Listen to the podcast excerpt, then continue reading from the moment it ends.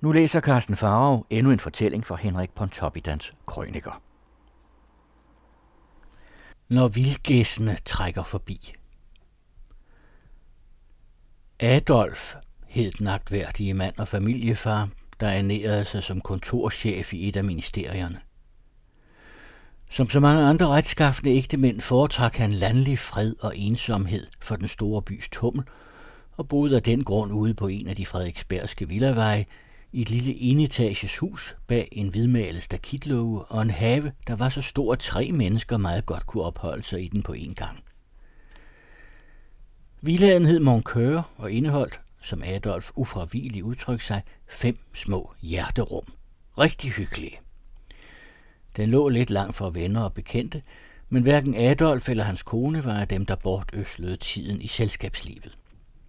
De foretrak at tilbringe aftenerne i hjemmet, hvor de sad og læste højt for hinanden af en eller anden sund, helst belærende bog. En historisk roman eller en rejsebeskrivelse. Under tiden spillede de et parti besik, inden de gik i seng. Dog gik det ikke ofte på, og i hvert fald blev spillet aldrig af lang varighed, fordi Leopoldine ikke godt tålte at tabe. Men dette var også omtrent hendes eneste fejl i Adolfs øjne. Han var en lykkelig mand.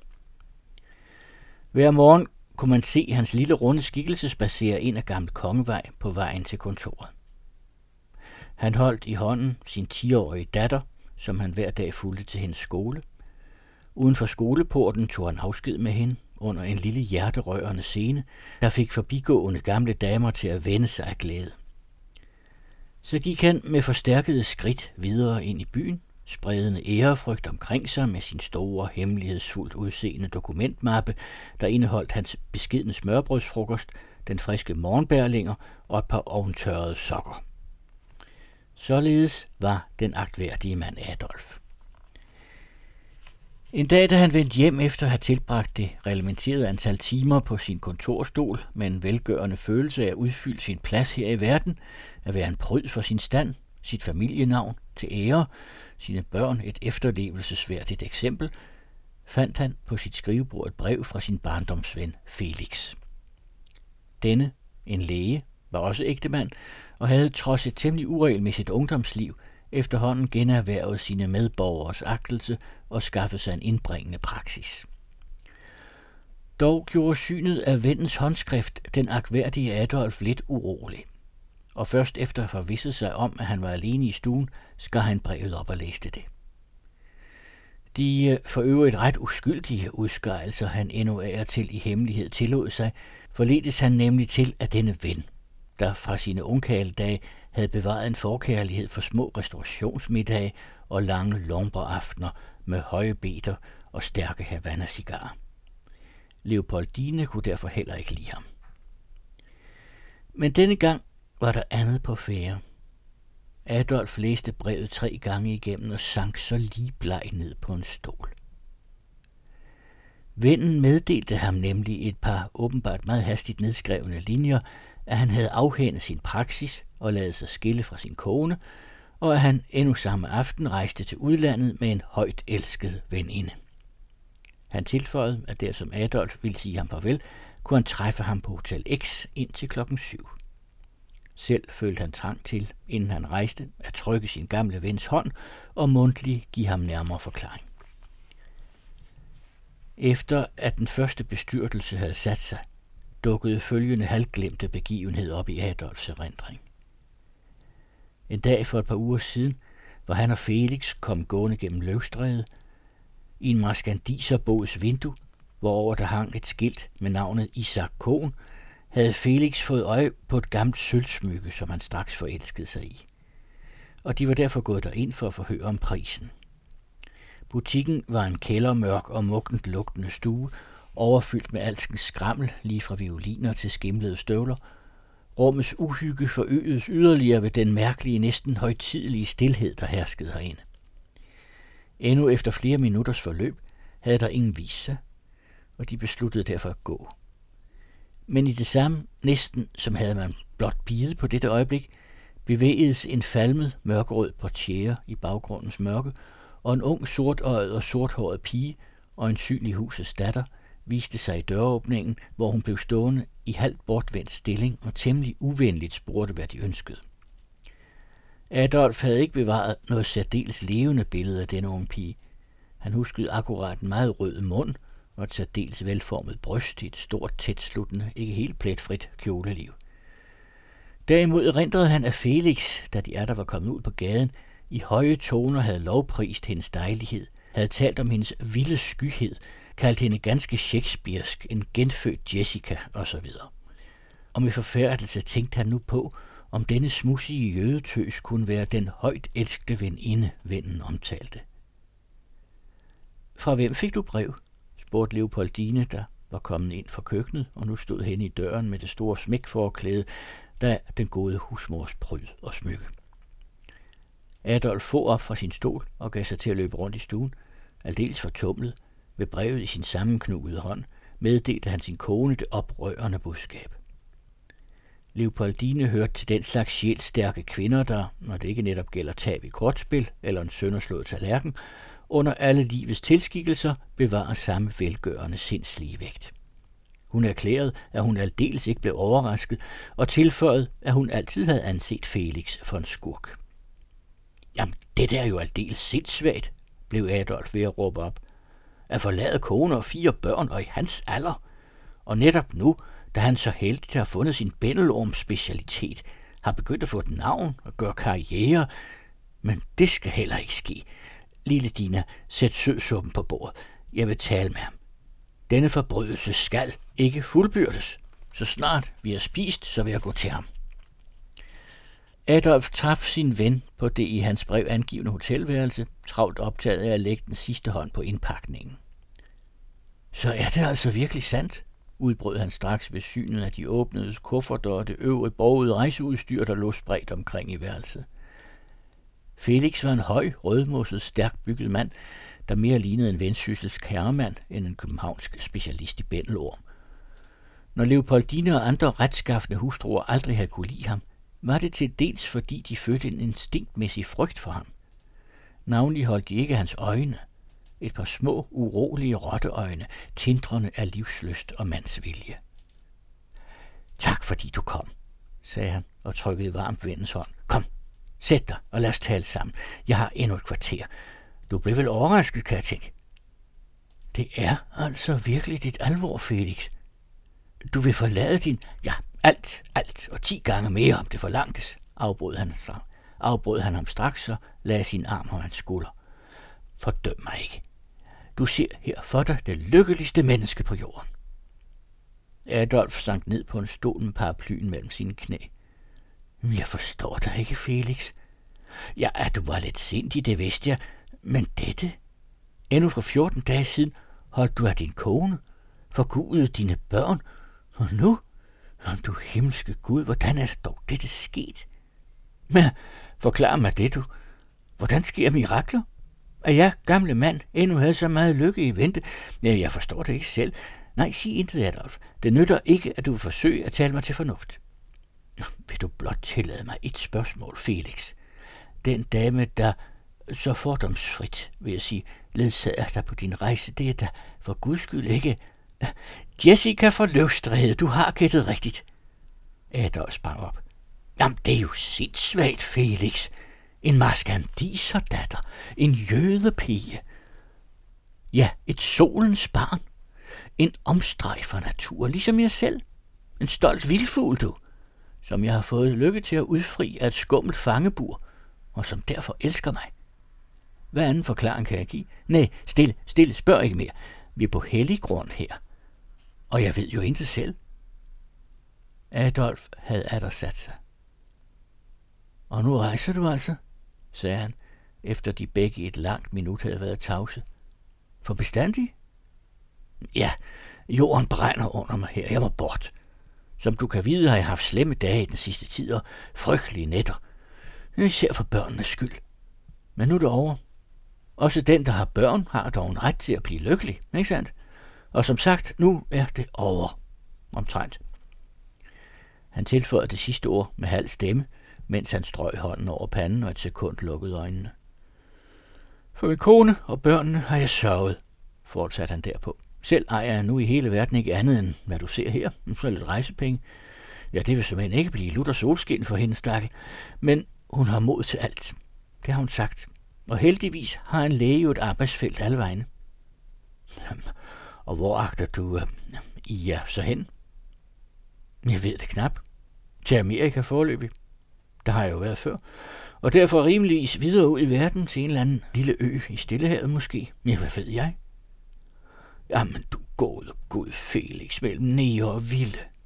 Ja, vidste er det vanvittigt. Jeg ved det godt. Men jeg er nu engang gal. Og dog misunder jeg ikke andre. Lad mig fare med fred. Adolf gik tankefuld hjemad.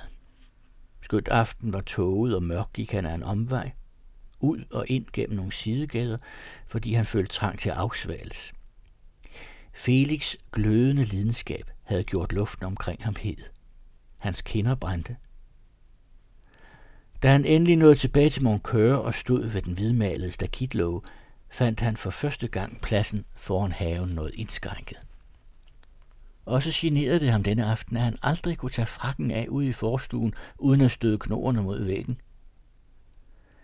Inde i det inderste kakkelovnslummer og hjertekammer sad Leopoldine og syede på en udtrådt morgensko, og skønt dette syn ingenlunde var ham noget uvandt, støttes han deraf, ligesom han følte sig lidt ildeberørt af den temmelig ublide måde, hvorpå hun straks gav sig til at udtrykke sin misfornøjelse med hans lange fraværelse.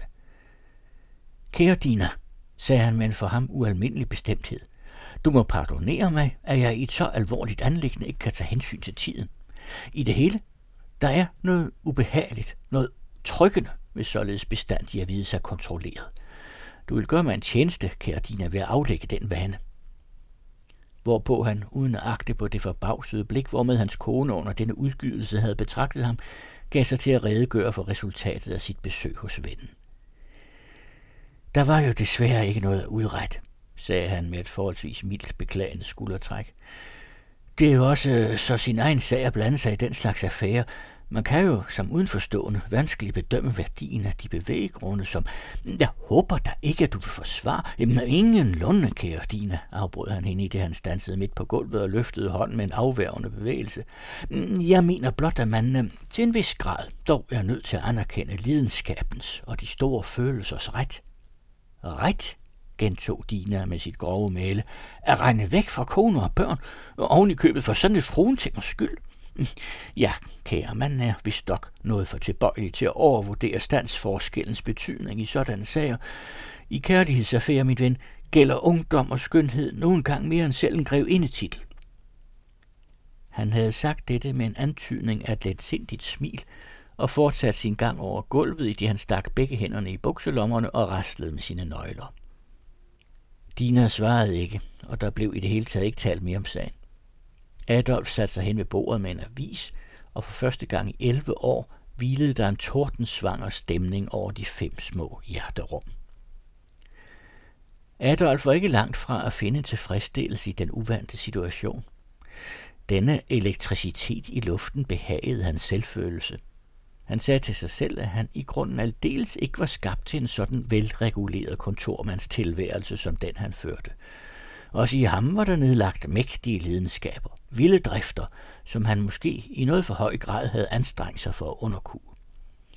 Felix havde ikke helt uret. Også den, der havde børn og var gift, havde krav at gøre gældende med hensyn til personlighedens frie udfoldelse. Han kom til at tænke på en dame, en ung frøken, der forestod et konditorudsalg på Vesterbro, hvor han af og til gik ind på tilbagevejen fra kontoret for at få lidt konfekt med hjem til børnene. Han troede nok at turde sige, at han havde gjort et vist indtryk på den unge dame. Visselig havde han ingen sinde i sine små tilnærmelser over for hende forglemt, hvad han skyldte hensynet til Dina, men han havde dog nogle gange, når de var alene i butikken, tilladt sig en uh, lidt dristig spøj med hendes hånd. Ja, ved en enkelt lejlighed strøget hende ned ad den runde arm, uden at hun på nogen måde havde taget ham bil op. Det ringede ud i forstuen. Pigen kom ind og overbragte fruen aftens post, der bestod af et husmoderligt ugeblad og et brev. Ved synet af det sidste blev Dina lidt rød. Med en hurtig fingerbevægelse fik hun det skjult under en af bøgerne på bordet, hvorpå hun, lidt nervøs, gav sig til at tale med pigen om nogle husholdningsanlægner. Så snart pigen var gået, løftede Adolf øjnene fra sin avis og sagde, Kære Dina, kunne du ikke vende dig til at afgøre dine køkkenforretninger andre steder end netop i dagligstuen? Det virker så, ja, så indsnævrende. Et hjem er dog andet end et madskab og et sovekammer. Det kan jeg såmænd gerne, svarede hans kone med den hende egne ophøjede sindsro, men du plejer jo ellers ikke at mangle interesse for køkkenaffærer, Adolf. Tværtimod. Hvad mener du? Det er da ikke længere siden end i går, at du bad om lov til at stege frikadellerne, og husholdningsbogen vil du jo også helst føre selv. Nå ja, svarede han mere og mere blusende. Jeg vil jo nøde jer, du skal overbebyrdes. Jeg gør sandelig ikke den slags ting for min fornøjelse. Det er jo ikke smukt, at der lønner mit opmærksomhed med spydigheder. I det hele, Dina, du har fået en måde at tale til mig på, som jeg ikke kan finde mig i. Jeg må på det bestemteste. Men nu var Dinas tålmodighed til hende. Nu skal du holde din mund, sagde hun på sin ærlige måde. Vil du blot sidde og gøre kvalm, så må du hellere gå ind på dit værelse. Når hun talte i den toneart, plejede Adolf ellers hurtigt at overbevises og afslutte diskussionen. Men i dag sprang han op og sagde med harmdirrende stemme, Jeg tror, du viser mig ud af mine egne stuer. Det skulle du dog vogte dig for, Dina. Jeg kunne gøre alvor der af på en måde, som, som, som du ikke har tænkt dig. Skønt han sagde de sidste ord efter en kunstpause og med mystisk betoning, svarede Dina er der fuldkommen rolig endnu med et smil. Du gør mig jo helt bange, Adolf. Du behager spøge, tror jeg. Du beroliger dig måske med, at jeg aldrig vil få over mit hjerte at, øh, at foretage noget afgørende skridt, men du kender mig ikke, Dina. Men jeg vil sige dig, jeg er frygtelig, når jeg tiger os. Jeg kender dig intet hensyn, anerkender ingen skranker. Han var trådt et lille halvt skridt hen imod hende, og for at give sine ord for øget vægt, tog han en bog fra bordet og løftede den over sit hoved. Men øh, herved åbenbaredes det brev, som fru Dina så behendigt havde skjult der, og dets rosenfar ved konvolut bragte ham til at stusse. Hvad er det for et brev? spurgte han. Det er mit, det skal du ikke bekymre dig om. Men den ilfærdighed, hvormed fru Dina lagde sin hånd over brevet, for han ikke skulle læse udskriften, og derefter puttede det i sin kjolelomme, gjorde ham mistænksom. Det forekommer mig, at du får så mange breve i den senere tid, Dina. Og da hun intet svarede, vedblev han. Jeg håber da ikke, at du har nogen hemmelighed for mig. Fra hvem er det brev? Det siger jeg da ikke. Se, se.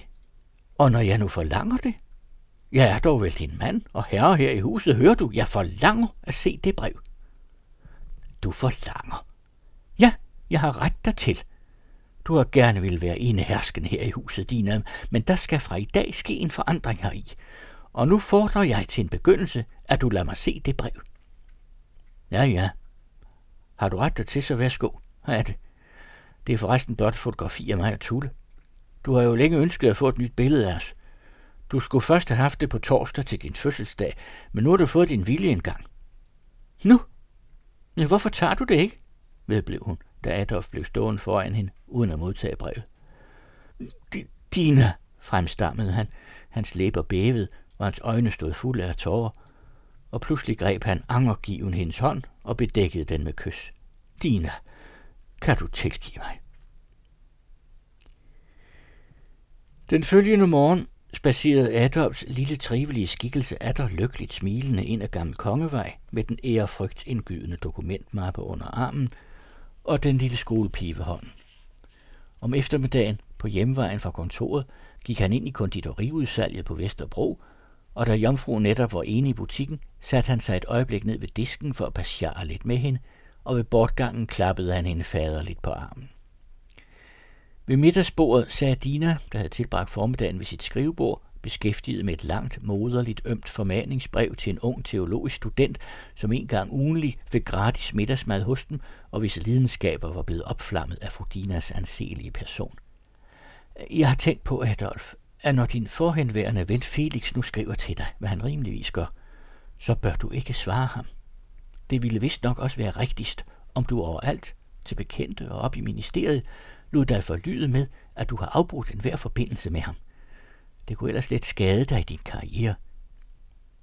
Meget rigtigt, lille Dina. Det har jeg netop selv tænkt på. Ja, mennesker som Felix er i sandhed farlige. Sådanne folk uden al selvbeherskelse er i grunden mere samfundsødelæggende end de egentlige forbrydere. De har virkelig deres sande hjem blandt neger og vilde. Og Adolf holdt ord. Skønt Felix fra det fjerne sendte brev på brev, besvarede han dem ikke. Han var en ret tænkende mand.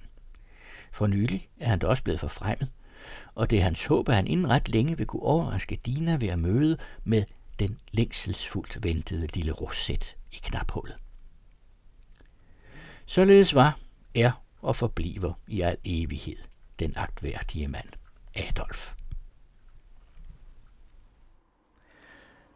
Ja, når man er en tamgås og født i en anden gård, så nytter det ikke at drømme om frihed.